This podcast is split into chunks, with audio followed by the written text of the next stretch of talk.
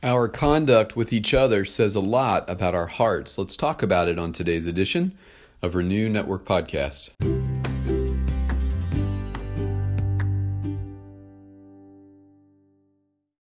Good Friday morning. We are moving on in 1 Corinthians today. We're starting chapter 6. We're going to be in verses 1 through 6.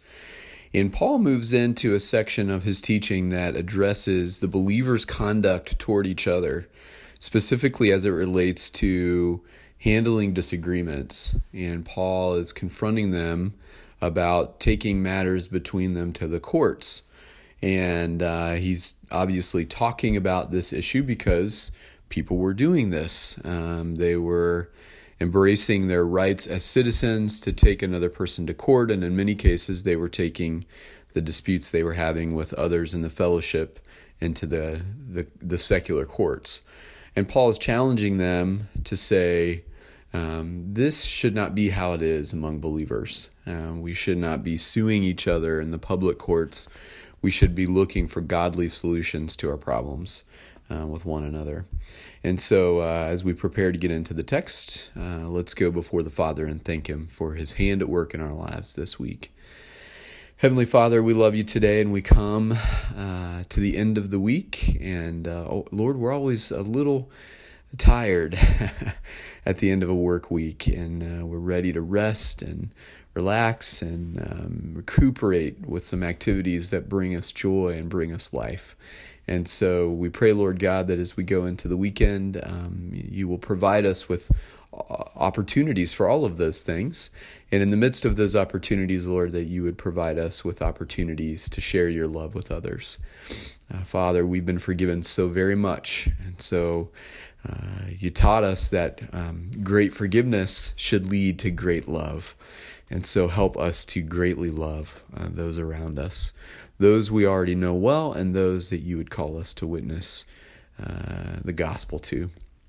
Father, we pray that as we study your word today, you would open our ears, our eyes, and our hearts to see and understand what you have for us.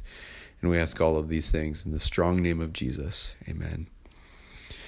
Luke uh, is the passage where, in my um, in my prayer, I quoted from, where it talks about uh, great forgiveness leading to great love. Um, that's in the story in Luke 7 about the sinful woman uh, who Jesus allows to anoint his feet. And uh, the Pharisees are miffed by his not um, correcting her and uh, allowing her to do those things. And then he forgives her uh, because of her great act of love and devotion. And he says that great forgiveness leads to great love. And the issue that Paul is addressing today uh, falls on that same topic in a very real way. Um, if there's great forgiveness and great love between us as members of the body of Christ, then we should not be compelled to take our issues and disputes into the public courts, looking for worldly answers to problems that God has solutions to. And that's exactly what Paul uh, confronts here um, and so let's get into the text. This is 1 Corinthians 6 1 through 6. If any of you has a dispute with another, do you dare to take it before the ungodly for judgment instead of before the Lord's people? Or do you not know that the Lord's people will judge the world? And if you are to judge the world, are you not competent to judge trivial cases? Do you not know that we will judge angels?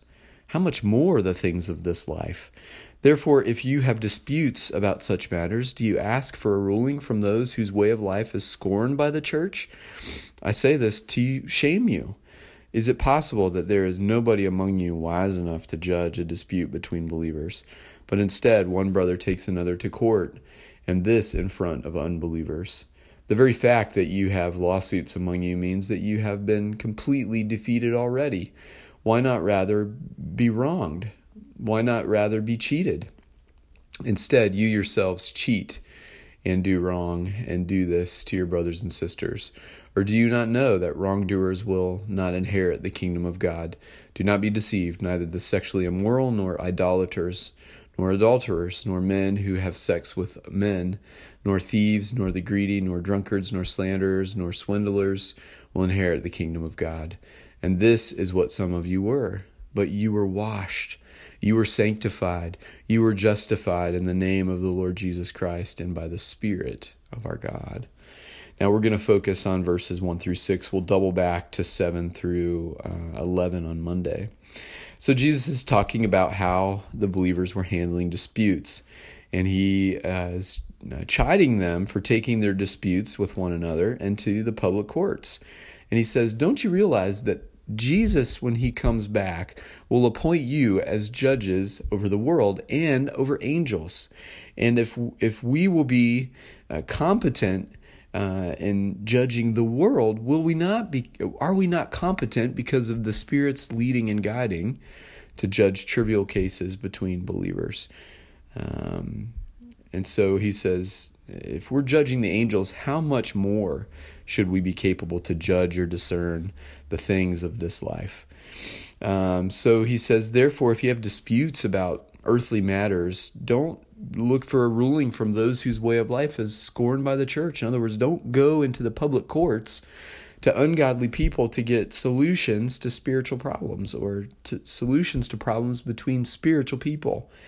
Uh, he does say he's saying this to shame them, uh, to awaken them, to to rattle them, to see that they're going at this the wrong way. Um, he questions if it's possible that there's not a single person among them wise enough to judge a dispute between the believers. And so, in a way, it's an indictment on their lack of growth and grace, that there should be mature brothers and sisters in their midst who these matters can be taken to for right judgment and keep these matters out of the public courts. Um, and so, um, also, he says, and they're doing this in the presence of unbelievers. In other words, it's a negative witness to those who are yet to know the Lord. It's a negative witness to those who are yet to come to faith in Jesus when we take our matters into the courts. And um, obviously, there are times in the life of the church when uh, terrible things happen between people, um, and some matters uh, do fall into legal categories that require legal resolutions. Some matters certainly do not and can be um, worked out um, between the parties and a mature believer, maybe a pastor, a ministry leader, or small group leader, or someone with maturity uh, between the parties so that a godly solution can be arrived at. If we're talking about a dispute about leadership, or a dispute about theology, or a dispute about some action that was done um, that another person disagrees with. And that then is a way of showing that the great love that should exist between us, the great forgiveness that should exist between us, is alive and well because the Holy Spirit of God is at work in our hearts. If the Spirit is not working in our hearts, then there will be no great love, there will be no great forgiveness, and, and there will be no impetus to resolve our issues between us in godly ways. Now, if a matter between two people in the church has a legal implication and has a legal resolution, then it is a matter that should be dealt with legally uh, because it may have uh, great impact. And if something is done illegally, and if someone has been harmed in a in a way that um, impacts one of their legal rights, then then we have a responsibility to take that issue uh, to the um, uh, secular authorities for the proper uh, punishment and correction. And in those instances, I'm talking about when someone is abused in the church, someone is um, improperly treated in a way that has harmed them or harmed one of their legal rights. Uh, there are times when the church needs to take action and take a stand against sin and evil in a way that does involve legal resolutions. But more often than not, the disputes among us don't need the involvement of the courts and can be resolved between the parties and a mature spiritual leader in the church to help mediate the solution uh, and to keep pointing the parties who are believers back to Jesus and back to a godly resolution. Maybe you're in conflict with someone right now and and uh, you're having trouble resolving it, I would pray and urge that you both come to the table, bring a mature brother or sister with you, and get it resolved. These kinds of negative things uh, only create um, obstacles to our growth. And there's no place for them in the church of Jesus Christ. All right, my friends, I pray that you have a great weekend. Thanks for listening today, and we'll get caught up again on Monday. God bless.